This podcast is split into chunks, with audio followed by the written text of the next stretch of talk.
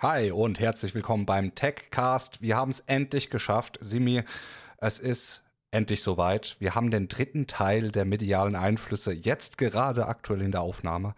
Freust du dich genauso wie ich? Ja, unheimlich, aber so ist das halt, wenn die Lieferzeiten für Splitterschutzwesten und ähnliches so lange sind, dann ist Topfschlagen im Minenfeld schlecht. Ja, vor allem, ich kriege ja gar keine ähm, äh, Kochlöffel mehr zur Verfügung gestellt.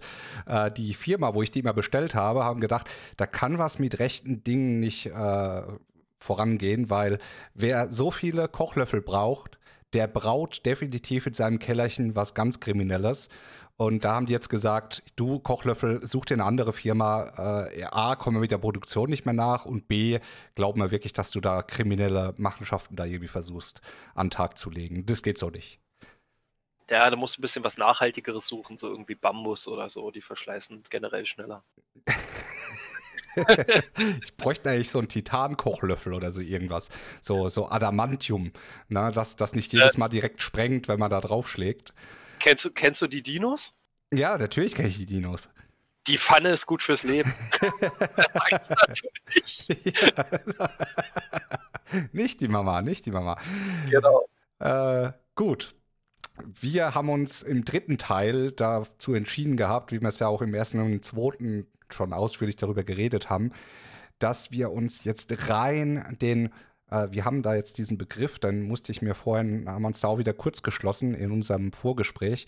Wir nennen das jetzt einmal so die alten Medien, nehmen wir das jetzt einfach so als Überbegriff, da ist dann drin äh, Radio, Fernsehen, Printmedien, also alles, was nicht übers Internet gesteuert wird. Wenn wir da jetzt nämlich mit der Begrifflichkeit immer mit den alten Medien kommen, uns zu vereinfachen, dann reden wir genau von diesen Dingen.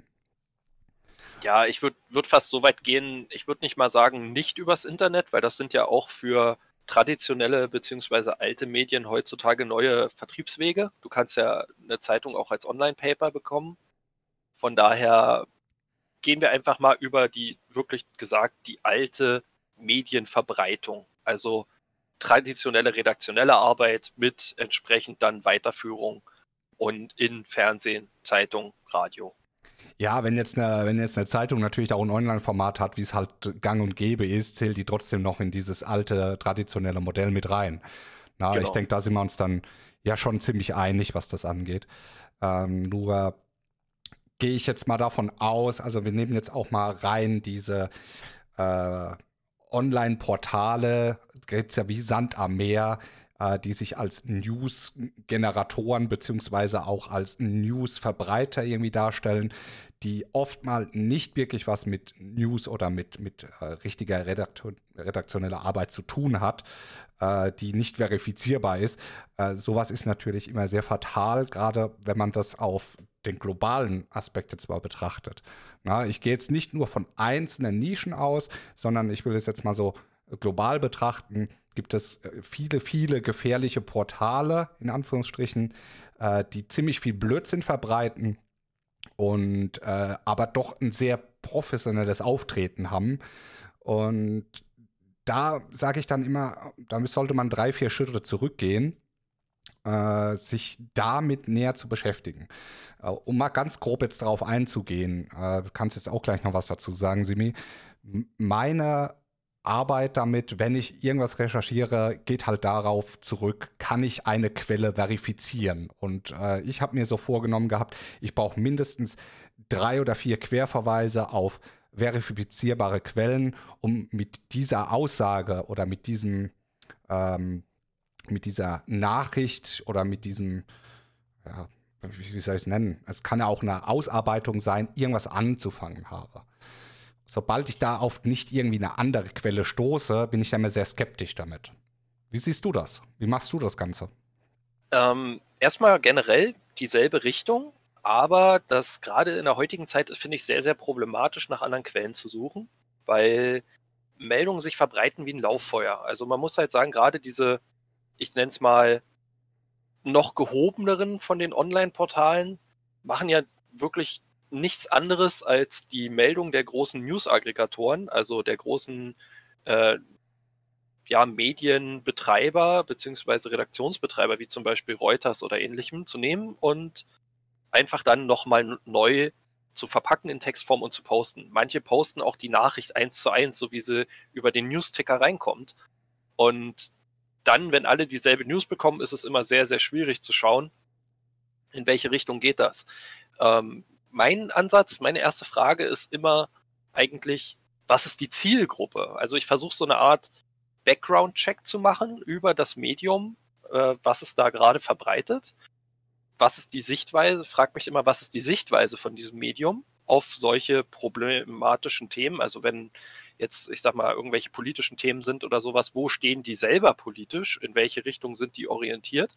Und das wird am ehesten über die Zielgruppe ersichtlich. Also wenn man sich anguckt, für wen so geschrieben wird, beziehungsweise für wen die Nachricht geschrieben ist und verarbeitet wird, dann kann man auch einen gewissen Punkt auch darauf hinbekommen, aus welcher Richtung die drauf gucken auf die Nachricht und kann sich dann halt auch ein Bild machen, in, in welche Richtung vielleicht eine Verzerrung stattgefunden hat.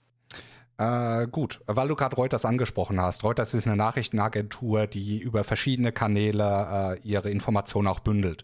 Das heißt, da findet allein ja schon eine Verifizierung statt, ob das da irgendwie äh, Hand und Fuß hat, was da ist.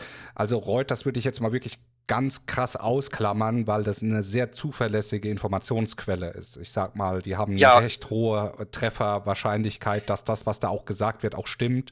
Gerade mit ihren Reportern und so. Ähm, das, das meine ich nicht. Ich meine, Reuters ist ja am, am Ende des Tages ist Reuters nichts anderes oder der News-Ticker von Reuters nichts anderes als die blanke Meldung. Genau, ja? richtig, ja. Das heißt, du kriegst gesagt, in XY ist YZ passiert. Genau, und weil die meistens auch direkt vor Ort Leute haben, die das in, äh, halt äh, aufbereiten und ne, nicht mal aufbereiten, sondern in rohen Materialien rausgeben. Das ist auch der genau. Sinn einer Nachrichtenagentur. Ne? Meistens kann man das Ganze dann noch in Anführungszeichen, gibt es dann noch ein paar Bilder dazu und das war's. Aber die, diese Textform, die man vorgetragen bekommt in irgendwelchen Newsportalen oder die man lesen kann, für die ist eine Redaktion verantwortlich. Und diese Redaktion nimmt oftmals nur die Newsmeldung von Reuters und arbeitet das Ganze besser aus, gibt Hintergrundinformationen oder ähnliches. Was ist, weil Reuters sagt ja nur, das ist passiert. Und was dazu geführt hat, was die Vorgeschichte ist oder ähnliches, das ergänzt meistens ein, oder sollte zumindest eine redaktionelle Arbeit ergänzen. Und gerade in den traditionellen Medien geht es ja auch um die Zeit, die man mit der Nachricht verbringt. Also wenn ich eine Zeitung lese ich nicht für einen Dreizeiler, eine Zeitung lese ich für die Einordnung und das Hintergrundwissen, beziehungsweise halt auch für eine, eine, Nachrichtensendung gucke ich auch nicht dafür, dass der da nur Stichpunkte vorliest, sondern dass ich ein paar mehr Infos bekomme. Und gerade da ist halt dann der Punkt, wo das Ganze sich anfängt zu unterscheiden, je nachdem, wen man fragt. Ähm, denn es kann immer dieselbe News gewesen sein, die in unterschiedliche Richtungen dann interpretiert wird und ausgelegt wird. Und damit natürlich auch, ich sag mal, die Schuld an diesem ganzen Desaster, was da vielleicht passiert ist, jemand anderem in die Schuhe geschoben wird. Und diese, diese Richtung ist die dann, wo man vorsichtig sein muss, weil da verabschiedet man sich von der bloßen Faktenlage und geht in eine Richtung einer Interpretation oder einer, einer Weiterführung der Nachricht. Und da finde ich es immer ganz interessant zu gucken, was ist die Zielgruppe, wen will man da bedienen. Ja, ja deswegen hat uns ja eigentlich auch der ähm, gibt es ja auch diese Form eines Kommentars. Ne? Das ja. sieht man auch immer weniger. Ab und an sieht man es noch, wo es dann heißt, hierzu jetzt ein Kommentar von bla. Von, von irgendjemandem halt. Und der gibt halt seine persönliche Einschätzung, oft wird es auch persönliche Einschätzung genannt in der Hinsicht, äh, gibt dann wieder. Ob das jetzt äh, ein Fakt ist, ähm, kann man nicht unbedingt daraus hören, weil bei Kommentaren sehr viel persönliche Interpretationsfreiheit gegeben wird. Nur wird oftmals auch sowas äh, missbraucht, in meines Erachtens. Da wird nicht großartig darauf hingewiesen, dass es ein Kommentar oder eine persönliche Interpretation ist, sondern eher, dass es da äh, als Tatsache hingestellt wird. Und das sieht man auch bei einigen, wo ich eigentlich davon ausgehe, dass das ein ernstzunehmendes Medium ist, kommt man dann auch ruckzuck gleich in eine, in eine Schiene, wo es unangenehm werden kann, wo dann Fakten als Fakten dargestellt werden, die aber auf Basis einer persönlichen Meinung, einer Interpretation stattfinden. Hm, Ja, ich meine, ich glaube, heutzutage nennt man bei vielen der alten Medien Kommentare Podcasts. so wirkt es zumindest. Also, weil es gibt ja mittlerweile Podcasts für jedes. Also auch die traditionellen Medien erschließen sich diesen Markt und ich glaube, das ist auch so ein bisschen das, was das traditionelle Kommentar ablöst.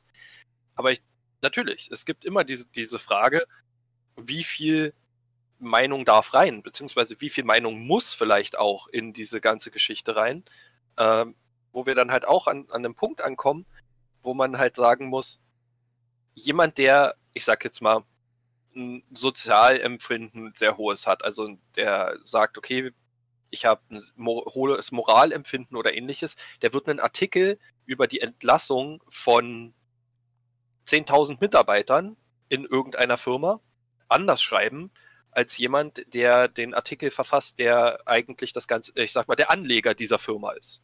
Ja, der vielleicht dann eher auf, oder BWL äh, weiter, weitere Bildung hat als, die, als der soziale Mensch. Und so sind diese beiden Sichtweisen auf dasselbe Problem werden sich im Artikel widerspiegeln, so oder so. Egal wie du das, äh, wie sehr du versuchst neutral zu bleiben, es wird immer etwas mitschwingen vom Verfasser. Immer. Das lässt sich nicht vermeiden. Das ist halt auch so ein Ding, was man selber bei sich immer ganz gut merken kann. Ähm, wenn man Produkte bewertet. Die Bewertung für ein Produkt kann immer nur auf den persönlichen Erfahrungsbereich und Erfahrungsschatz zurückgehen. Das bedeutet, je geilere Produkte ich schon getestet habe, umso toller kann ich das eine finden, was ich, was ich jetzt hart vor mir hatte, oder umso schlechter kann ich es finden. So verändert halt der Erwartungshorizont an etwas dann auch das Ergebnis der Nachricht. Ne? Sonst sind wir wieder bei dem Einzeiler, Unternehmen XY entlässt 10.000 Leute am Standort YZ. Gebe ich dir recht, äh, nur bin ich da auch wieder der Meinung, wo ich mir sage, äh, weil du jetzt auch gerade angesprochen hast, gibt diese zwei Dinge. Ne? Ein, einer ist Spezialist in seinem Gebiet und der andere schreibt den Artikel drüber, weil er im Moment nichts anderes zu schreiben hat oder es vielleicht vorgegeben hat. Da ist dann natürlich für mich die Frage, ist da nicht vielleicht auf redaktioneller Ebene, ne? Gerade auf chefredaktioneller Ebene, vielleicht nicht sogar schon was schiefgelaufen, eine Person einzuteilen, über ein Thema zu berichten, das nicht so sattelfest ist in der Sache. Ne? Ob das jetzt bei Bewertungen und Beurteilungen angeht, ich meine, du lässt ja auch nicht deine Dissertation über Biochemie Chemie nicht von einem Astrophysiker vortragen, weil der vielleicht auch in einigen Bereichen da Erfahrung drin hat, aber nicht unbedingt ein Spezialist in der Sache ist. Ich weiß, das ist jetzt sehr hochgegriffen, aber da sage ich dann lieber, es gibt ja diese sogenannten Fachzeitschriften, die sich für gewisse Sachen halt auch einfach einsetzen und sagen, wir berichten über ein Kerngebiet und haben da unsere Spezialisten dabei. Klar kann es da auch mal dazu kommen, dass die Spezialisten vielleicht fehl ausgewählt werden. Und dann hat man natürlich genau diese Sache, die man nämlich nicht möchte, dass über eine Sache, die berichtet werden soll, vielleicht dann auch schlechter berichtet wird oder unzureichender berichtet wird. Und dadurch dann, wo man dann nämlich auch den Kreis schließen können auf unser Thema mit den Einflüssen, dass es da dann zu einem indirekten Einfluss kommen kann. Ich will hier jetzt auch nicht davon reden, dass es hier darum geht, persönliche Meinungen anzustreuen. Wenn ich persönliche Meinungen ordnungsgemäß markiere, markiere, die ich auch kann. Ne? Gerade in der deutschen Sprache ist es sehr, sehr einfach und sehr, sehr viele Möglichkeiten gibt es, äh, etwas zu markieren, als persönliche Meinung darzulegen oder es sogar vielleicht auch direkt mit dem Ansatz, hier kommt eine persönliche Meinung, Kommentar, persönliche Einschätzung, äh, dann ordnungsgemäß zu markieren. Aber einmal kommt es halt auch vor, dass gewisse Dinge einfach so in den Äther geblasen werden und die als Faktum dargelegt werden, obwohl sie eigentlich in den Bereich der persönlichen Meinung oder Auffindungsphase da äh, einkategorisiert werden sollten. Ja? ja, ich denke, man kann aber diese Neutralität zum Beispiel auch wahren, indem man beide Meinungen einfließen lässt. Also sowohl die, die Einschätzung aus Sicht der Wirtschaftlichkeit des Unternehmens, ja, als auch die Konsequenzen für die Arbeitnehmer, die dort angestellt waren. Du kannst ja beide Sachen komplett mit einfü einfügen in den Artikel. Hintergrundwissen in dem Moment, ja, wie geht es für die weiter? Warum muss das Unternehmen das machen? Das sind ja alles Informationen, die äh, noch nichts mit einer Meinung zu tun haben, die aber dazu führen, dass der Leser sich am Ende des Artikels oder halt der Zuhörer oder der Fernsehschauer sich am Ende des, der, dieser Newsmeldung eine Meinung über diesen ganzen Sachverhalt bilden kann. Und ich denke, da ist halt auch wieder natürlich, es gibt dort auch Möglichkeiten, äh, über die Wege der Argumentationsführung und so weiter, das Ganze zu beeinflussen, in welche Richtung sich diese Meinung bewegt. Aber davon jetzt mal abgesehen, denke ich trotzdem, dass ein guter Artikel Neutralität wahrt, indem er Interessen gegeneinander aufwiegt und sagt, das ist die Richtung und die Richtung. Genau, genau. Ja, ja, das, das meine ich ja damit, dass du eine gewisse Neutralität der Berichterstattung hast. Ob du jetzt, äh, klar, du hast jetzt gerade davon, dass es hier um äh, eine politisch-wirtschaftliche Sache geht. Ich habe jetzt aber speziell äh, einen Fachtenor angesprochen. Und bei Fachtenor, um halt auch ein bisschen beim Thema des Podcasts zu bleiben, wir sind ja kein politischer Podcast in der Hinsicht, äh, be, be, sind wir hier in einem Fachbereich. Ne? Und auch wenn es mittlerweile man sich das nicht vorstellen kann, aber äh, die Spieleindustrie ist ein Fachbereich mit, mit Fachexperten und wo sogar externe Experten für die jeweiligen Bereiche dann geholt werden, um in dem jeweiligen Bereich halt glaubwürdig zu wirken. Äh, und da finde ich es halt einfach wichtig, da muss Fachkenntnis und äh, Information äh, fundiert genutzt werden. Und da gerade bei, bei Dingen, die bewertet werden sollen, muss einfach jemand da sitzen, der die Fachexpertise einfach hat, weil da gibt es auch ganz wenig Spielraum für persönliche Interpretation von irgendwas, gerade wenn es um Fakten geht. Ne? Ja, ich denke aber, dass es gerade in Fachbereichen, in Kleinteilen unheimlich schwierig wird, da in Anführungszeichen auch Leser für zu finden. Ähm, ich habe mir ein paar so praktische Beispiele aus dem Bereich mal rausgesucht. Und ein Thema, was in der Gaming-Branche immer wiederkehrt, ist Crunch, also Überstunden. Das ist, ja, das ist aber keine Fach. Das ist eigentlich kein Fachbereich, wieder was es Gaming betrifft, sondern das ist ein politisch-wirtschaftliches Thema. Nee, es betrifft die Branche und damit ja, auf politisch-wirtschaftlicher Ebene. Und nicht, aber, auf, nicht auf technischer Ebene zum Beispiel. Da, ja, aber es ist, betrifft trotzdem das Spiel und es ist ja, halt, es ist Teil de, der, der Branche, Teil der Entwicklung des Spiels, also auch irgendwo ja Teil des Produkts. Es sei denn, man geht einen künstlerischen Weg und sagt, wir schneiden das Produkt frei vom Künstler. Also in dem Moment, wir schneiden das Spiel frei vom Entwicklerstudio und den Entwicklern. Ähm, was man natürlich auch machen kann, und ich denke, was auch der Weg ist, den viele Fachzeitungen hierzulande wählen, weil natürlich auch der, die andere Seite ist, der Leser, der will nicht wissen, wie scheiße die Arbeitsbedingungen bei XYZ sind, der will wissen, wie gut das Spiel geworden ist. Ich ja, habe da genau. eine sehr, sehr interessante Podiumsdiskussion zugehört auf, auf der IGX in Berlin war eine Podiumsdiskussion, wo sich Vertreter der Fachpresse gewünscht haben, dass man in, dass man mehr über Probleme auch der Branche berichten kann. Und ich sehe da im Wesentlichen zwei, zwei große ja, Probleme mit diesem Wunsch. Nummer eins ist, Fachzeitungen sind meistens geprägt von Einnahmen oder halt Fachmedien, egal ob Zeitungen oder sonst was. Auch der YouTube-Kanal an der Ecke ist meistens geprägt davon, dass er Werbung aus dem entsprechenden Fachbereich hat. Das bedeutet, ich gucke eine Gaming-Sendung, ich habe eine Gaming-Zeitung, ich werde immer Gaming-Werbung bekommen. Zweitens sind sie davon sind sie abhängig von den Firmen, indem sie die Exemplare, Testsample, was auch immer bekommen, vorneweg. Wenn ich jetzt aber kritisch über diese Unternehmen berichte, dann bin ich auch irgendwo ganz schnell mal auf einer schwarzen Liste, wo es dann sehr, sehr teuer wird oder sehr, sehr viele äh, Ressourcen braucht, um einen Test dann durchzuführen zum selben Zeitpunkt, wo es alle anderen konnten. Das heißt, ich kastriere im Endeffekt meine Fähigkeit, über etwas zu reden, was dann meine Leser wieder direkt interessiert, nur weil ich meine Leser aufklären wollte. Jetzt aus dem Winkel der, der Zeitung, sag ich mal wieder, ja. Und da ist halt auch wieder, man beißt nicht in die Hand, die man in Anführungszeichen, äh, ja, die einen ernährt, ne? Doch, das machen auch einige und die gehen da sogar sehr erfolgreich mit äh, um.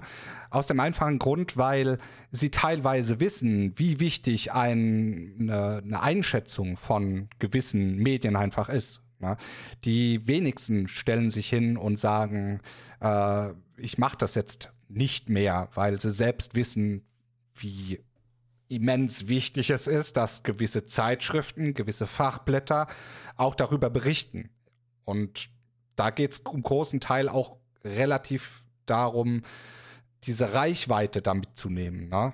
Und es gibt in Vergangenheit einige Sachen, wo ganz genau in diese Richtung nämlich äh, ausgesprochen wurde, wie dieses Produkt empfunden wird und wie dieses Produkt sich anfühlt. Und dennoch werden nachfolgende Produkte in Kooperation mit den jeweiligen Firmen oder mit der, mit der Redaktion davon trotzdem noch wahrgenommen. Ja, die werden also jetzt nicht abgeschnitten, weil die Entwicklerstudios selbst auch auf diese Werbung zum größten Teil angewiesen sind. Klar, es gibt neuere Wege, Werbung zu schalten und das haben die Entwicklerstudios auch gemerkt. Ähm, wir nehmen viele Influencer, das heißt das Thema, was wir in der ersten Folge und der zweiten Folge hatten, die werden dann als Werbeträger genommen. Und die werden sogar viel lieber genommen davon. Aber trotzdem müssen sie teilweise noch, gerade für die Reichweite, äh, in einer gewissen Weise auch noch auf diese alten konventionellen Medien zurückgreifen, Fachpresse, um ihre Glaubwürdigkeit untermauern zu können. Weil ja, doch schon in der heutigen Zeit auch schon oft gesagt wird, Influencer sind nicht unbedingt die vertrauenswürdigsten äh, Informationsquellen, wenn es darum geht, irgendwas zu beurteilen, zu bewerten oder nach vorne zu treiben. Ne? Wenn du den Review-Key nur drei Tage später bekommst als alle anderen, weil, oh, ein Versehen, hast du ihn immer noch drüber, wurde er immer noch zugestellt, und wird auch genutzt, aber schafft es vielleicht nicht mehr in die aktuelle Zeitungsausgabe oder in die aktuelle Sendung, die sich damit eigentlich beschäftigen sollte. Und schon kannst du andere Quellen haben, wesentlich mehr Zugriffe, wesentlich mehr Klicks. Und gerade im, im Fachbereich, also selbst wenn wir jetzt über die Online-Präsenz von einer Zeitung oder einem traditionellen äh, ja, Medium gehen, wie auch selbst die Fernsehkanäle in News und ähnliches und Meldungen auf ihren Online-Präsenzen halt auch darstellen. Gerade da sind Klicks unheimlich wichtig. Je enger dein Fachbereich ist, in dem du dich bewegst, umso geringer kann man eigentlich auch sagen, ist deine Gewinnmarge. Mhm. Ja, ist es auch. Ja. Und da, damit wirst du halt auch, ich, ich sag's jetzt mal ganz böse, damit ist richtiger investigativer Journalismus halt auch irgendwann nicht mehr machbar, weil du nicht ein halbes Jahr lang drei Leute dafür bezahlen kannst, sich mit Thema XYZ zu beschäftigen, um dann einen Artikel rauszubringen, der sich nur damit beschäftigt und dann im Endeffekt eh noch unter den Tisch gekehrt wird, weil er, weil er an deiner Leserschaft vorbeigeht. Ich vergleiche das immer sehr gerne mit den Professoren an Universitäten, die in ihrer Fachrichtung die totalen Koryphäen sind, aber links und rechts davon keinen Plan haben. Und das nicht mal weit links und rechts davon. Weil da gab es ja einen anderen Professor, der dafür dann zuständig war. Und das ist ja aber auch der vernünftige Weg an der Sache, ne? Mm, es, ist, ich, es, gibt ja, es, es gibt ja keine universelle Spezialisierung, wo du sagen kannst, ich weiß über alles gleich viel Bescheid.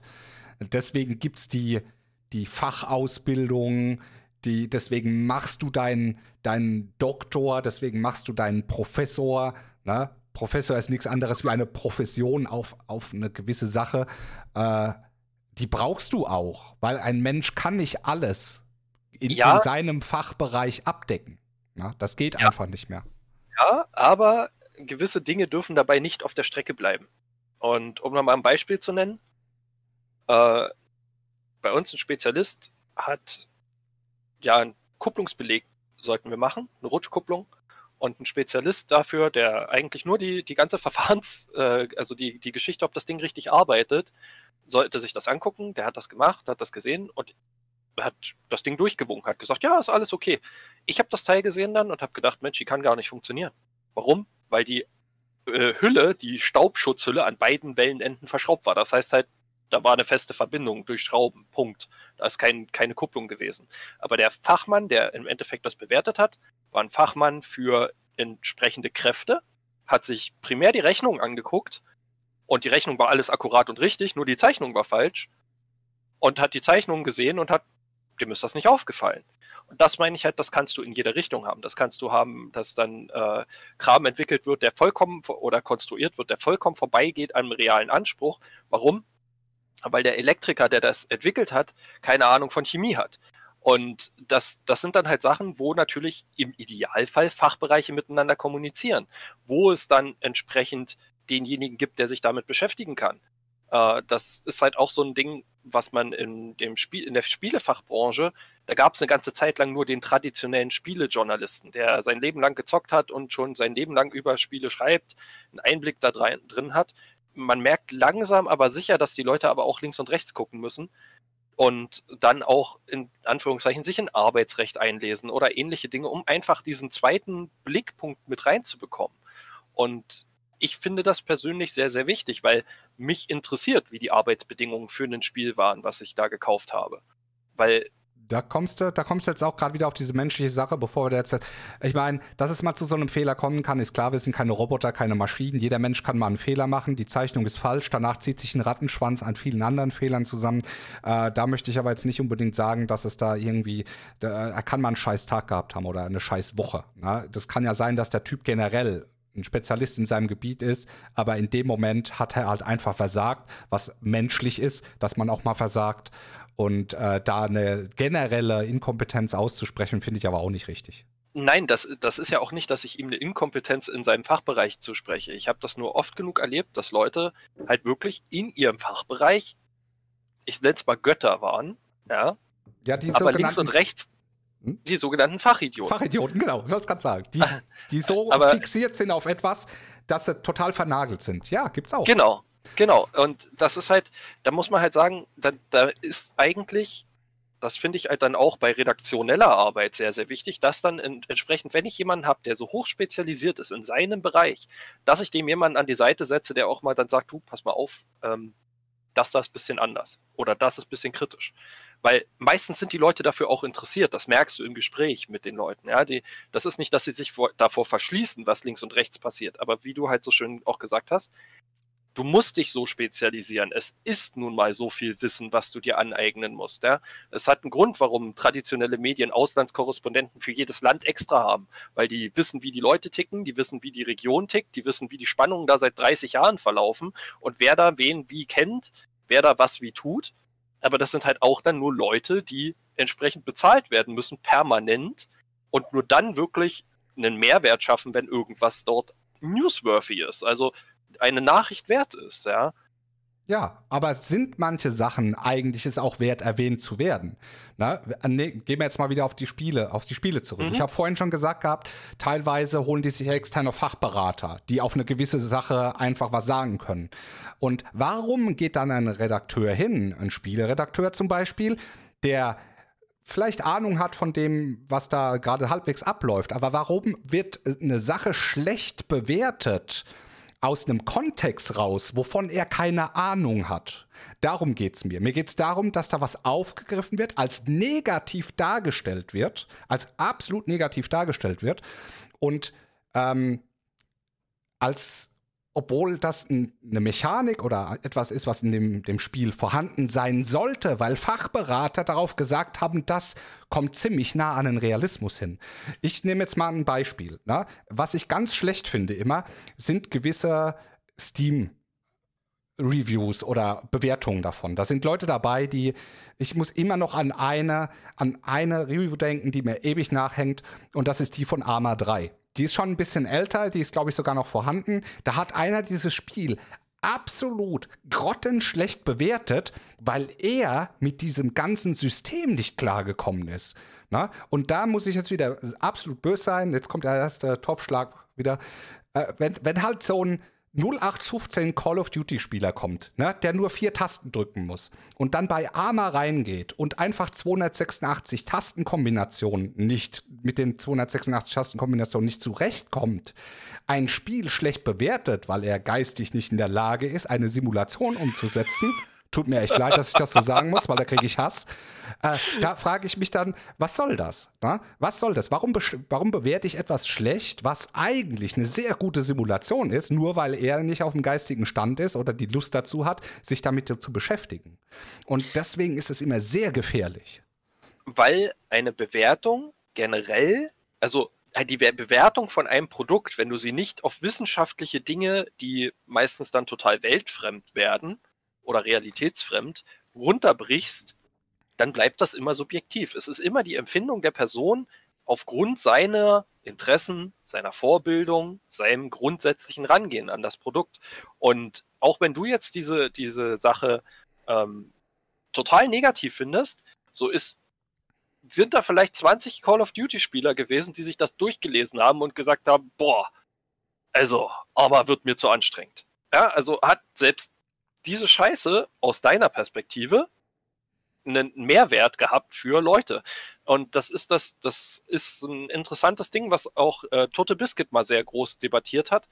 Er hat nämlich mal drüber geredet, dass extrem viele Spiele von seiner Meinung, einfach nur, dass er sie gespielt hat, profitiert haben. Selbst wenn die Leute komplett anderer Meinung waren oder er das Spiel gehasst hat wie die Pest, haben trotzdem Leute einen Nutzen aus diesem Video ge gefunden und da komme ich halt wieder bei, bei meiner anfänglichen Einordnung an. Man muss, bevor man sich mit egal welcher Me Medienmeldung beschäftigt, sich damit beschäftigen, aus welcher Position kommt derjenige, der es bewertet. Aus welchem, welchem Background hat er? Genau, aber das kannst, du, den? das kannst du aber nicht nachprüfen. Um gerade nochmal auf Steam zurückzukommen, was, was ich als Problem darin sehe, ist, dass das in, der, in dieses Negativ-Positiv-Ranking mit eingeflossen wird. Und dann bekommt etwas negative äh, Einstufungen. Es großes, großes Paradebeispiel, ich glaube, äh, Borderlands 3 hatte das Problem, den Fans hat irgendwas nicht gefallen und dann sind sie hingegangen und haben erstmal Negativ-Reviews reingeballert und haben das Spiel innerhalb von kürzester Zeit auf größtenteils negativ runtergeratet, wo ich mir einfach sage, das ist nicht, das ist, deswegen sind für mich Steam-Bewertungen, sind für mich nichts wert, aber viele schauen trotzdem noch drauf. Und ich kenne viele Leute, die trotzdem noch drauf schauen und sagen, ich gucke erstmal da rein, was größtenteils negativ, kann nur ein scheiß Spiel Spiel sein. Dabei hat da gerade wieder dieses klassische Einflussprinzip stattgefunden. Es hat sich jemand zusammengerottet, ein paar Hater, die haben sich zusammengerottet und gesagt, nee, mir gefällt das und das nicht, deswegen wird das komplett runtergeratet, obwohl das überhaupt nichts mit dem Spiel zu tun hat. Ne?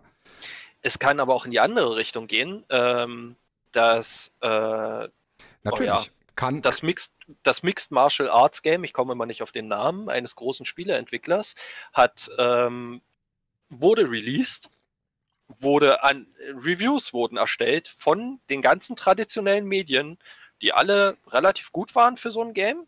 Zumindest habe ich das so aufgefasst, muss man aber auch dazu sagen. Nein, meinst, der Disclaimer. Meinst du, meinst du UFC?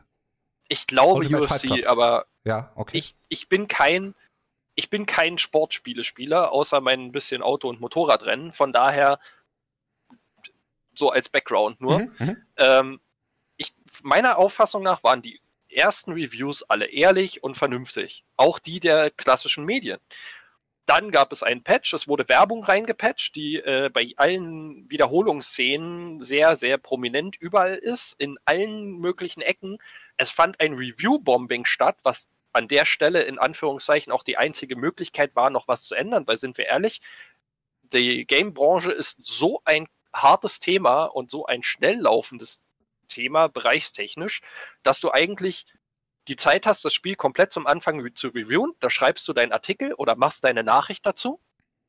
Und dann kommt im Endeffekt schon das nächste gleich. Das heißt, so eine Nachpatch-Änderung wird in Anführungszeichen so eine kleine auf der Newsflash-Seite und nicht mehr ein zwei Seiten Test. Ja, sondern es ist dann nur noch, hey, hier Aktualisierung bei dem. Aber es wird nicht mehr von halb so vielen Leuten wahrgenommen. Also war Review-Bomben die einzige Möglichkeit, der Spieler darauf aufmerksam zu machen, dass das Produkt von dem, was ursprünglich bewertet wurde, krass abweicht mittlerweile.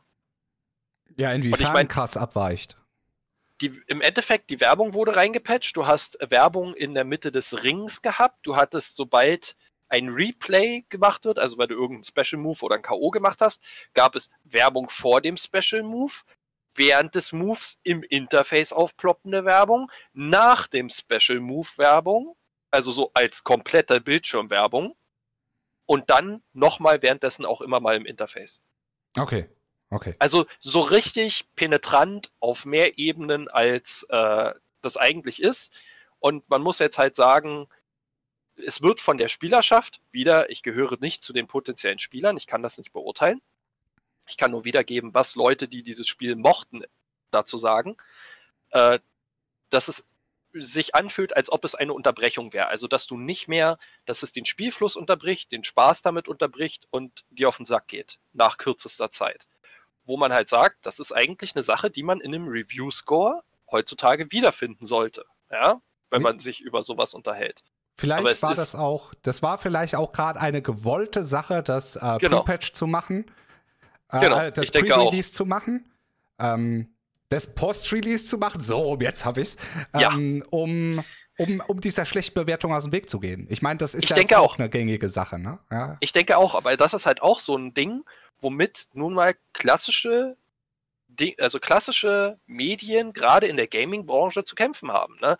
Du kannst das Produkt bewerten, wie du willst. Du kriegst meistens die, die Vorversion von dem Produkt. Ja, richtig. Das heißt, du musst sowieso schon in Anführungszeichen zwei Augen zukneifen, wenn irgendwelche Bugs sind, weil die könnten ja im fertigen Produkt nicht mehr drin sein. Mhm. Und du bist dann noch in Anführungszeichen gezwungen, nochmal dich mit dem Produkt zu beschäftigen, obwohl du dafür meistens keine Zeit, keine finanziellen Mittel und auch nichts weiter hast als in Anführungszeichen den, eine kleine Spaltenmeldung irgendwo, weil halt einfach schon der Rest wieder mit neuen Themen gemacht wird. Man muss ja ganz klar sagen, für Reviews, für Testberichte gibt es ein unheimlich kleines Zeitfenster. Weil die Leute, die es interessiert, sind informiert, es sei denn, es kommt irgendwie so ein, so ein total großes Ding. Und wie krass klein das Zeitfenster ist, das war jetzt auch zu sehen bei den aktuellen Grafikkarten, die gelauncht wurden, ähm, wo es dann entsprechend Probleme gab mit, wie soll ich sagen, mit, mit der Stabilität der Grafikkarten, dann ist da ein Riesenfass aufgemacht worden. Keiner wusste so richtig, in welche Richtung das wirklich geht, was da jetzt der Grund ist. Dann wurde der, wurde der Zonk hin und her geschoben, erstmal auf die Hersteller, der, also auf die Produzenten der Grafikkarten, weil die ja angeblich günstigere Bauteile verwendet hätten und so weiter und so fort. Am Ende des Tages reduziert sich aber drauf auf ein grundlegendes Problem. Die Reviewer, die die Testkarten gekriegt hatten, hatten den Tri Treiber, bevor die Produzenten Zugriff auf den finalen Treiber hatten. Ja, das ist auch wieder, das ist natürlich ein Fauxpas. Warte mal ganz ja. kurz, äh, da sind wir jetzt schon fast wieder drüber gesprungen, um da nochmal einen kleinen Kontext reinzubekommen. Das, was du eben ja auch genannt hast, von wegen, dass diese die Vorversionen kommen und da wird gespielt und hin und her, ist ja dann eigentlich auch eine eine Beeinflussung, weil wir das jetzt gerade auch noch als Thema haben, ich möchte es immer mal wieder aufgreifen, die rückwärts läuft. Und zwar beeinflusst nicht das Medium, sondern die Medien werden beeinflusst dadurch. Genau. Das geht also, das Rad geht auch rückwärts. Deswegen, nur dass wir uns da jetzt gleich verstehen, wir wollen nicht nur sagen, dass jetzt die Zeitschriften oder die Medienvertreter immer nur beeinflussen, sondern die halt auch andersrum beeinflusst werden können. Na, bestes Beispiel, das du eben genannt hast, das wäre gut, wenn du da nochmal eine Quelle hättest, die ich dann unten verlinken kann. Das wäre ganz gut, wenn du mir dann zukommen lassen könntest. Äh, dass die dann halt auch nicht befreit sind davon, auch beeinflusst zu werden, äh, damit eine bessere Version, die vielleicht, oder eine andere Version, die für die breite Masse besser dasteht, erstmal präsentiert wird und rückwirkend dann so ein kleiner Patch reingemacht wird, der dann ein bisschen Geld reinspülen kann, der aber vielleicht negativ bewertet werden würde. Der wäre mit allerhöchster Wahrscheinlichkeit wäre der negativ bewertet worden. Ne? Ich denke auch. Also ich, ich, man muss halt wirklich sagen, man kann viel darüber reden, dass die klassischen Medien auf, auf jeden, ich, ich nenne es mal, wie Ameisen mit einem Zuckerhut sind. Ja, mhm. überall, wo mhm. es was zu holen gibt, wird aufgesprungen. Aber man muss halt auch ganz klar dabei sagen, Sie haben gerade in den Fachbereichsliteraturen oder gerade in den Fachbereichsmeldungen einen extrem schwierigen Job, weil er halt aus, aus dieser Verknüpfung besteht. Man ist auf die, man ist von anderer Leute Produkt äh, abhängig. Ja? Also wenn man diese Initialmeldung nicht bringen kann zu dem neuen Spiel von XY oder der neuen Hardware, dann ist man schon mal weniger geklickt als alle anderen.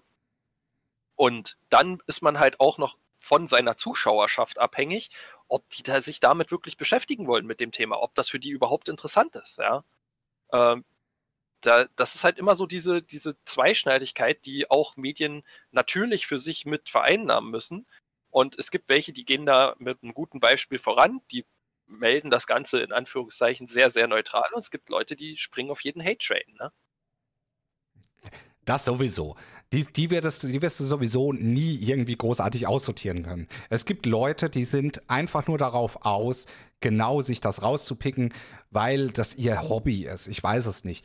Auf, auf Hate einzugehen, das Ganze zu forcieren, zu verstärken. Und gerade das ist ja die, das große Problem, und das hatten wir in den letzten zwei Folgen auch immer wieder dann angesprochen gehabt, ist einfach, dass es fast schon zu einem gesellschaftlichen Phänomen gekommen ist, es zum guten Ton gehört, generell mal immer dagegen zu sein, egal was da ist. Erstmal dagegen, sehr kritisch. Es, ist, es spricht nichts dagegen, kritisch Sachen gegenüberzustehen.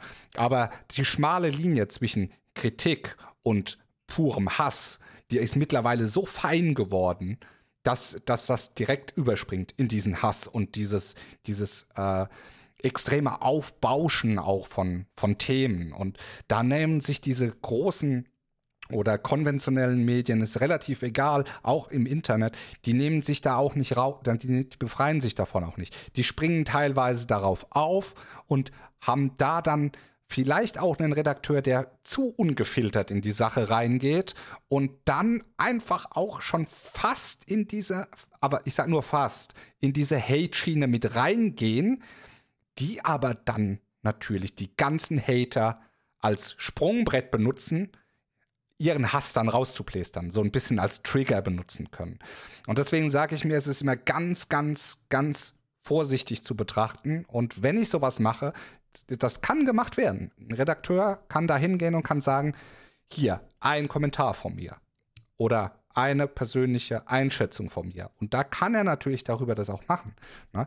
Das Problem, was ich darin halt auch sehe, ist, wenn, gerade durch, weil du vorhin diese kurzen Zeitintervalle eingeräumt hast, ist es so, dass die großen, die Chefredaktion oder die Prüfung nicht mehr so durchgelaufen werden kann, wie es vielleicht vor 10, 15 Jahren war. Da ist eine enge Taktung. Vielleicht läuft das Ganze auf Vertrauensbasis. Hoffen, hey, du bist schon seit 20 Jahren hier. Das, was du schreibst, hat schon Hand und Fuß. Komm, wink ich durch.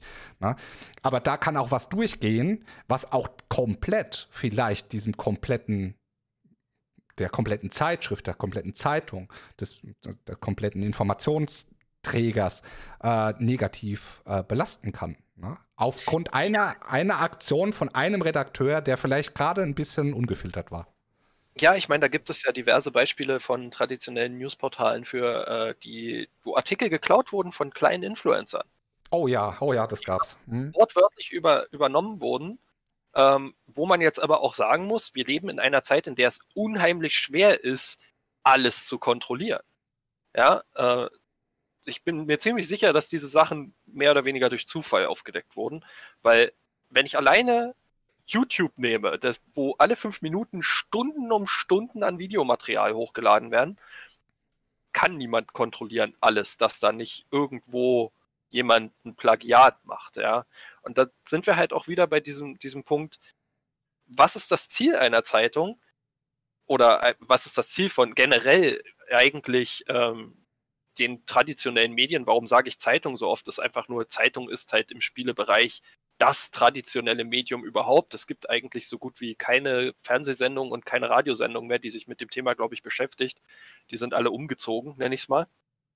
Aber es gibt halt noch die traditionellen Zeitungen, deshalb ist das immer so ein wiederkehrender Punkt bei mir.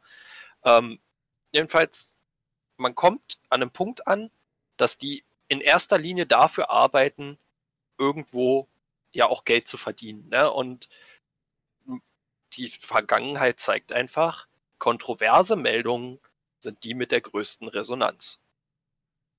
Sind die aber produktiv? Sind die irgendetwas, was einen Mehrwert hat auf eine gewisse Weise oder wo ich jetzt einfach sage, ich untermauere damit meine Glaubwürdigkeit als äh, Fachpresse oder sonst irgendwas. Ich würde sagen eher nein. Du feuerst damit natürlich äh, den Finanzapparat des, der ja. Zeitschrift wahnsinnig an, weil Klicks gleich Geld, ne, wenn wir es jetzt daraus sehen, oder ähm, Auflage gleich Geld. Und äh, ist das aber, das ist ein schmaler Grad, den du dann gehst zwischen einer Fachzeitschrift und zwischen einem Schmierblatt, das einfach nur sich den Dreck rausnimmt, um darüber dann zu berichten, immer auf negativer Weise.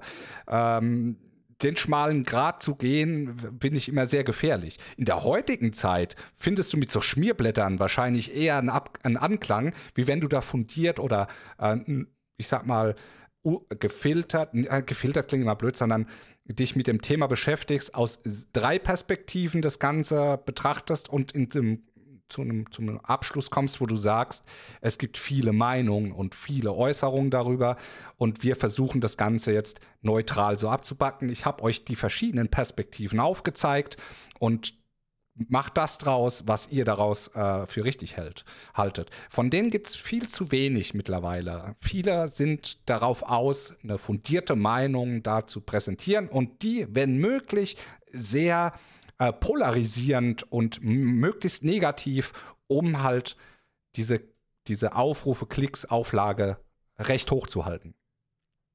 Ja, ich denke, es ist halt, äh, halt wieder dieses ursprüngliche Problem. Wie finanzierst du dein, dein Medium? Ja, wo kommt die Finanzierung her? Und es ist halt auch, dass Reichweite ist halt wichtig.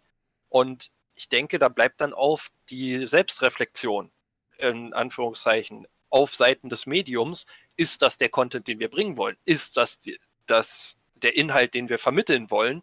Das bleibt da auf der Strecke, weil es halt sehr, sehr große finanzielle äh, ja, Fürsprüche dabei gibt. Und am Ende des Tages ist es halt immer noch eine, eine gewisse Problematik, die sich bei diesen ganzen News-Stories und bei den ganzen Medien halt durchzieht, ist dieses öffentliches Gut. Ähm, also sind wir ganz kurz dabei zu sagen, äh, die eigentlichen Leute, die hier beeinflusst werden, sind wiederum die Zeitschriften, die Portale, weil die sich gezwungen fühlen, das zu drucken, was die Leute lesen wollen, weil das das Geld bringt, um sich über Wasser halten zu können. Die können also, das ist eine Frage, die ich jetzt stelle, sie können aus finanziellen Gründen nicht mehr ordnungsgemäß berichten, weil die Leser was anderes einfordern? Fragezeichen. Ich glaube, bis zu einem gewissen Punkt ja. Das heißt, die Leser beeinflussen ja eigentlich dann das Medium. In gewisser Weise auch ja. Ja. Also es ist dieses berühmte, wir leben in einem Kapitalismus, meine Brieftasche beeinflusst das Produkt, was ich kaufe. Genau, und das können wir ja im Endeffekt auch auf die Spieleschmieden projizieren. Das kannst du auf so ziemlich alles projizieren. Ne? Die mittlerweile genau. hat der ganze äh, Konsumapparat, also der Endverbraucher, sage ich mal, doch schon mehr Beeinflussungsmöglichkeiten äh, als man denkt. Ne? Ja, das ist, und das ist halt auch so dieser Punkt, ne? Würden, würde kein Markt für diese Sachen da sein, dann würde auch nicht, äh, würde das auch nicht groß diskutiert werden. Ja, ja also, ähm, ein gutes Beispiel jetzt aus der Vergangenheit ist Montana Black seine Urlaubsentgleisung. Ne? Oh, oh ja, oh Gott. Alle, der nächste, der nächste Kochtopf. Durch alle Medien gegangen und überall diskutiert worden aber für mich ist das in Anführungszeichen, müssen wir, ist die Frage dahinter, die man wirklich sprechen müsste, ist das ein gutes Vorbild für seine Zuschauer? Ja, das ist eine Frage, die man stellen kann und darf, meiner Meinung nach. Aber ob der da jetzt gebannt ist und dass wir jetzt alle den Clip nochmal sehen müssen, wegen dem er gebannt wurde und dass das alles so in Anführungszeichen aufgebauscht wird, das ist eine ähnliche Meldung wie äh, die Queen hat einen schönen Hut heute angehabt, aber die Hose von Prinz Charles sah so scheiße aus, das ging gar nicht. Und man muss halt sagen, das ist Content, der nur besteht, weil Leute sich dafür interessieren, weil Leute den Content konsumieren und weil Leute das in Anführungszeichen auch kaufen, draufklicken, was auch immer. Sonst würde dieser Content nicht überleben. Und was nicht überlebt, ist weg. Gibt's Nat nicht mehr. Natürlich, und genau dieser Content, der muss möglichst ausgebreitet immer und immer wieder durchgekaut werden von verschiedenen Leuten, die Ansichten präsentiert werden, immer und immer wieder darauf eingehen. Die Leute werden teilweise gar nicht satt daran, so ist es mir auch gerade jetzt speziell auf dieses Thema bezogen vorgekommen, weil jeder wollte, gerade wenn du da so im Internet unterwegs bist, ne, jeder wollte, was hältst du von der Sache? Sag mal deine Meinung dazu. Bitte, ich brauche mehr Input über dieses Thema. Ähm, ja. Es, es, es ist schwierig. Da wird vieles äh, so weit hochgekocht. Ne? Da wird so vieles so übertrieben äh, propagiert und bearbeitet und gemacht und getan, was zu der Zeit in Belarus abging, wissen, glaube ich, bloß 3% der, der, der Deutschen, was da in dem Moment gerade los war. Aber was mit Montana Black passiert ist, da wusste jeder Bescheid. Ne?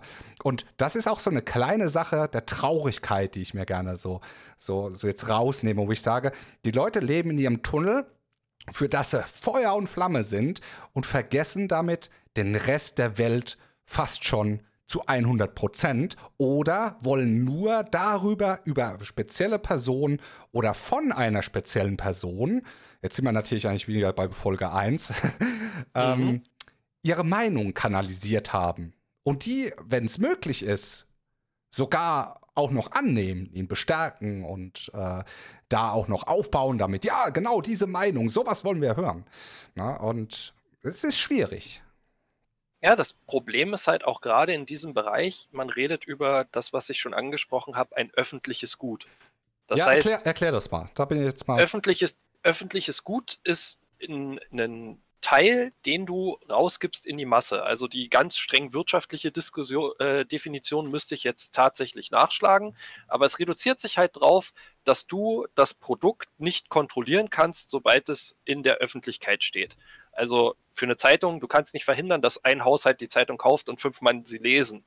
Äh, genauso ist es aber auch mit den Nachrichten. Du kannst nicht verhindern, dass jemand deine Nachricht aufgreift und in eigener Ver Verarbeitung weiter nutzt. Ja, also wenn ich jetzt oder wie wir jetzt in unserem Podcast über bestimmte Events geredet haben, die passiert sind, ist das ein öffentliches Gut. Wir können die Meldung Montana Black wurde gebannt gehört niemandem.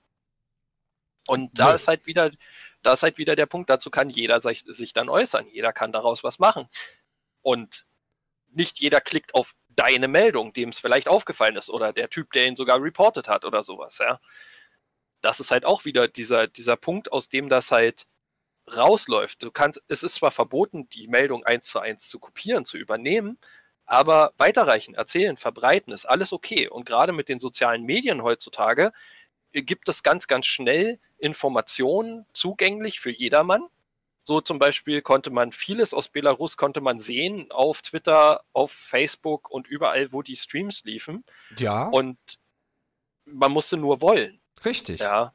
Genau. Und dann, dann ist halt auch der Punkt, wenn ich das jetzt nochmal denselben Inhalt in einer Nachricht bekomme, die ich also als Nachricht verkauft bekomme, vielleicht sogar irgendwo, dann ist es unheimlich schwer, einen guten Artikel damit zu finanzieren, weil der eine druckt das halt einfach nur ab und nimmt dafür Geld und der andere setzt das Ganze in Kontext, sagt, hey, das ist die Entwicklung.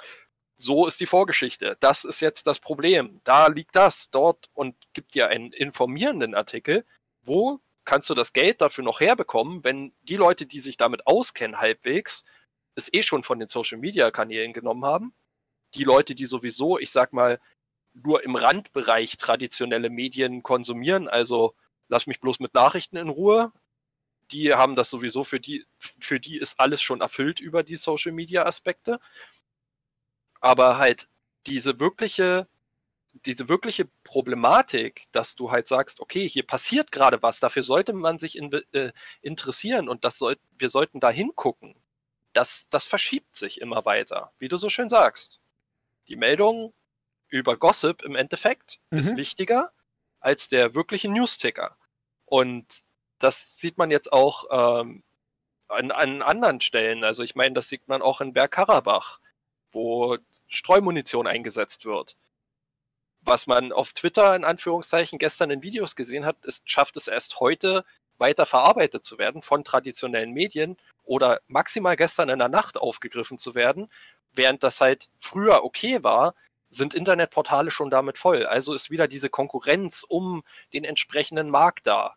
Und da muss man halt ganz klar sagen, ein, ein kleines Ding, was in Anführungszeichen die Nachrichten aus Social Media nur rausfiltert, wieder hinschreibt, ohne dabei irgendwelchen Mehrwert zu schaffen über die Nachrichten, kann viel mehr Kohle verdienen als jemand, der halt da wirklich bezahlt wird, sich mit dem Problem zu befassen, der da hingeflogen wird in die Krisenregion, der dort live steht und sein, äh, seine Einschätzung gibt, ja.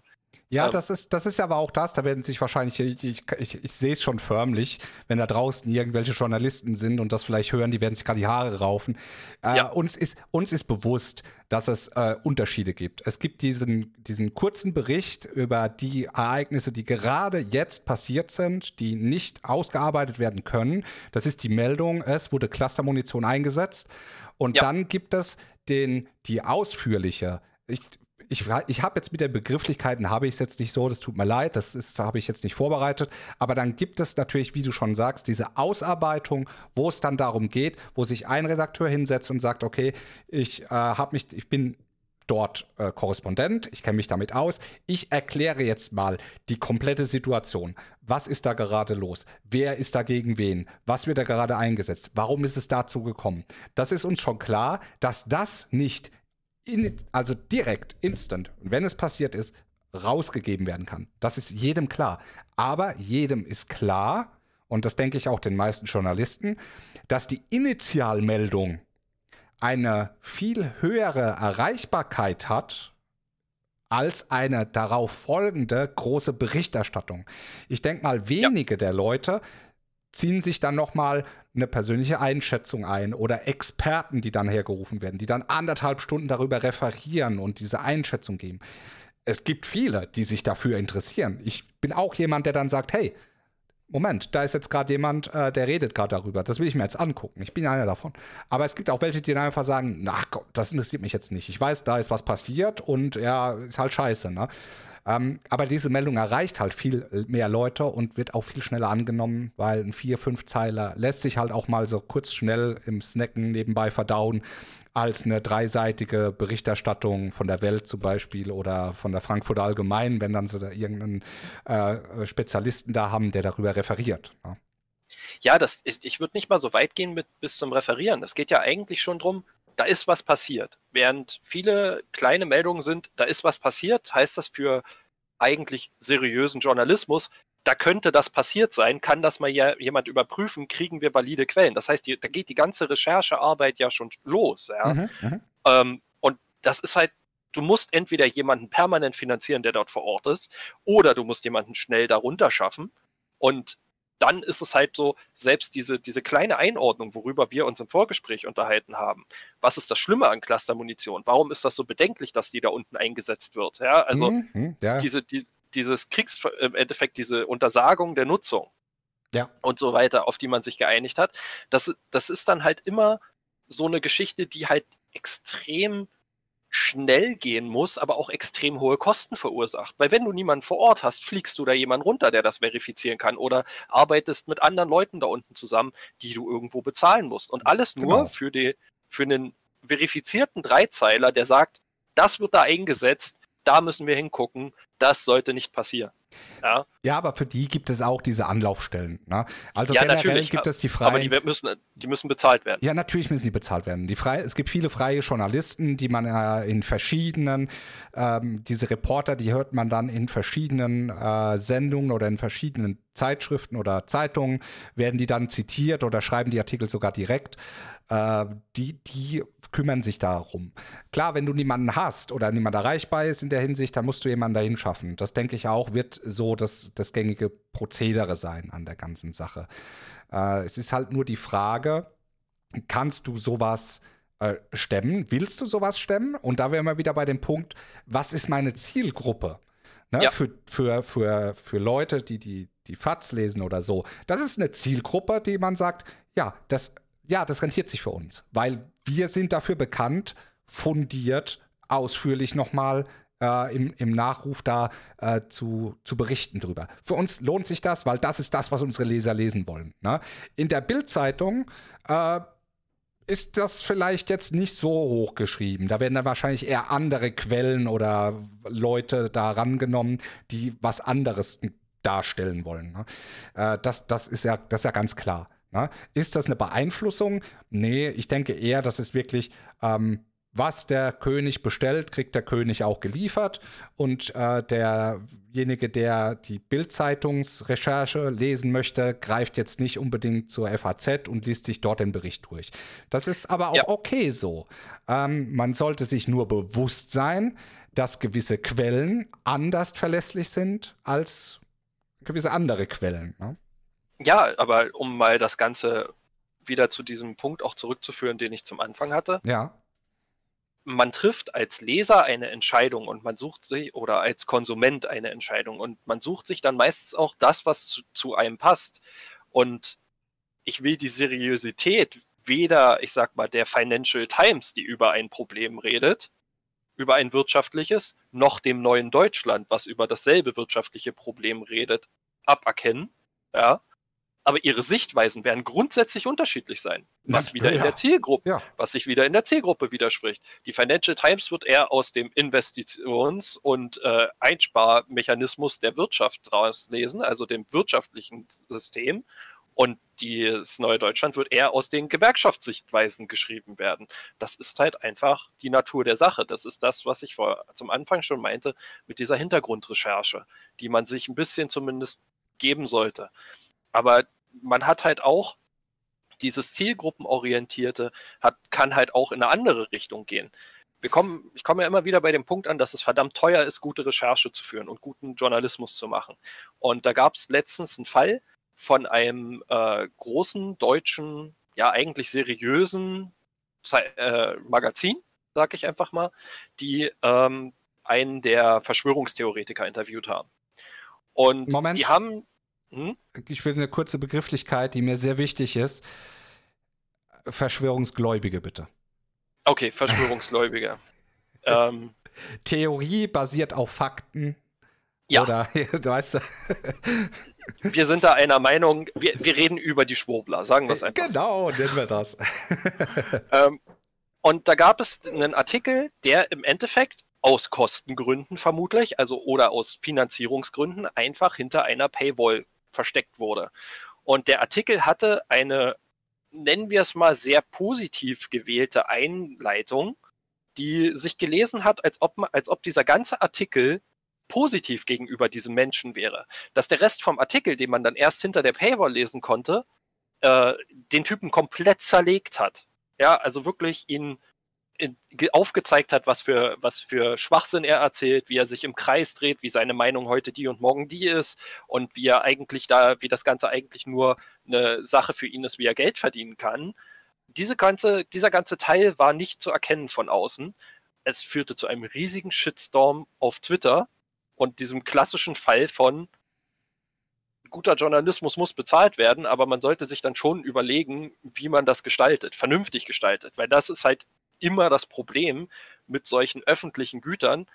Wie ist der Preis angemessen? Ich kann ihn natürlich sehr hoch anlegen, dass ich sage, ich mache das jetzt so teuer, dass es mir egal ist, was alle anderen danach benutzen von dem Zeug, oder ich mache ihn so gering, dass er in Anführungszeichen für alle zugänglich ist wo ist die Waage? Ne? Wo ist auch, was sind die Leute gewillt dafür, für guten Journalismus zu bezahlen? In jeder Richtung. Ne? Ja, gut, das ist, das ist, glaube ich, eine Frage, die wir auch da großartig nicht beantworten können. Ich wüsste jetzt auch nicht pauschal, jetzt auch so für mich raus, was wäre ich gewillt zu bezahlen, könnte ich dir so aus dem Bauch raus gar nicht mal so erklären. Ähm, deswegen, nee, da kann ich jetzt nichts zu sagen, was das angeht. Ja, ich denke, die muss jeder für sich selber finden. Also ganz ganz, ganz konkret muss jeder für sich selber das entscheiden. Weil als am Ende des Tages muss man halt wirklich sagen, das, was man als Konsument machen kann, ist mit seinem Portemonnaie dafür abstimmen, was man selbst für fundierten, guten Journalismus empfindet und was einem selber wichtig ist. Und das mit dem Portemonnaie ist halt in Anführungszeichen gesetzt, weil das kann auch heißen, dass man den Adblocker ausmacht. Ja, also es muss nicht immer gleich dieses Abo sein, über was man nachdenken sollte, sondern dass man auch den Adblocker einfach ausmacht. Ja, und sagt, okay, ich supporte diese Plattform, indem ich das tue und äh, investiere meine Zeit in die Plattform, indem ich diese Werbung da laufen lasse oder das wegklicke oder weiß der Geier was. Aber erstmal heißt es, man muss dafür was, was geben, auch ja, von sich. Und ich muss ganz ehrlich sagen, selbst wenn es eure Lieblingszeitung ist, bleibt Gott verdammt nochmal kritisch. Jedem Text gegenüber, allen Sachen gegenüber immer kritisch bleiben. Es gibt genügend Fälle in der Geschichte, gerade der Zeitungen und Magazine in Deutschland, Hitler-Tagebücher. oh, ja, ja. Die, die sagen, man sollte immer kritisch bleiben und auch immer sich vielleicht auch mal eine Meinung anhören, die einem nicht gefällt. Ob man die dann annimmt oder komplett ablehnt, ist eine andere Frage, aber es kann als neues Deutschland-Leser vielleicht ganz informativ sein, mal die Financial Times zu lesen. Und umgekehrt genauso.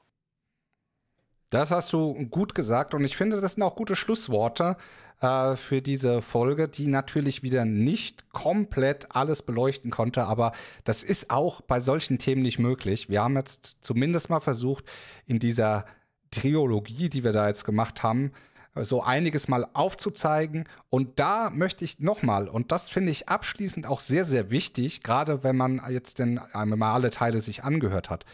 Das, was wir jetzt gesagt haben, das sind persönliche Einschätzungen. Das sind als riesengroßes Kommentar und ähm, persönliche äh, Einschätzung zu sehen. Das, was wir gesagt haben, darauf müsst ihr euch nicht stützen. Das, da müsst ihr auch nicht unbedingt einer Meinung sein, was wir sagen. Es sind nur unsere Auffassungen. Und die können genauso kritisch betrachtet werden, wie wir jetzt die ganze Zeit sagen, schaut euch lieber eher kritisch die Sachen an, die passieren. Und das genau. ist ein ganz wichtiger Punkt dahinter. Also ich glaube, das ist halt auch der zentrale Punkt dieser drei Folgen, ist nicht oft mit, in Anführungszeichen, dem Finger auf irgendeinen dieser Teile zu, zu zeigen und zu sagen, das ist scheiße, sondern einfach euch bewusst zu machen als Zuhörer, dass ihr die Wahl habt, welche Entscheidung ihr treffen wollt und auch wie ihr das aufnimmt und wie ihr mit dieser Art von ja, Inhalten umgeht. Und das schließt unseren Inhalt natürlich nicht aus. Ganz genau. Simi, vielen Dank, dass du dabei warst. Vor allem, dass du dir auch diese Zeit nimmst, das, das immer äh, sehr gut auszuarbeiten. Ähm, können wir schon ein bisschen was anteasern, was unser nächstes äh, sein wird oder äh, noch nicht wirklich, ne? Ich habe jetzt also, nichts großartig im Hinterkopf. Hast du noch Ich habe jetzt auch erst ich habe erstmal noch nicht groß was im Hinterkopf. Nee, soweit. Ich danke dir erstmal wie üblich auch für die Einladung. Es freut mich immer, immer wieder. Immer wieder. Und ja, keine Ahnung. Also wenn dir noch nichts vorschwebt, mir auch noch nicht. Nee, ich kann, nee, kann ich leider nicht. Also wir können noch nichts anteasern, also seid gespannt. Und äh, jetzt möchte ich nochmal darauf hinweisen, falls ihr irgendwie einen Kommentar dazu abgeben wollt, bei Soundcloud geht es ganz einfach über die Kommentarfunktion unten drunter. Und wenn ihr es über iTunes oder Spotify hört, dann kommt bitte auf Twitter rüber, ne, at techstream.de oder at simi. Äh, was kommt noch hinten dran bei Warte, dir? Äh, ja, hm. Schrauber, äh, Schraubersimi. Schrauber, Ad Schraubersimi. Schraubersimi, genau. Da könnt ihr es dann reinmachen oder mit dem Hashtag TechCast zusammengeschrieben. Das wird mir dann auch angezeigt. Ich habe es unten nochmal verlinkt. Ich wünsche euch noch viel Spaß, viel am Morgen, Mittag, Abend, wenn ihr von Arbeit nach Hause kommt oder zur Arbeit hinfährt.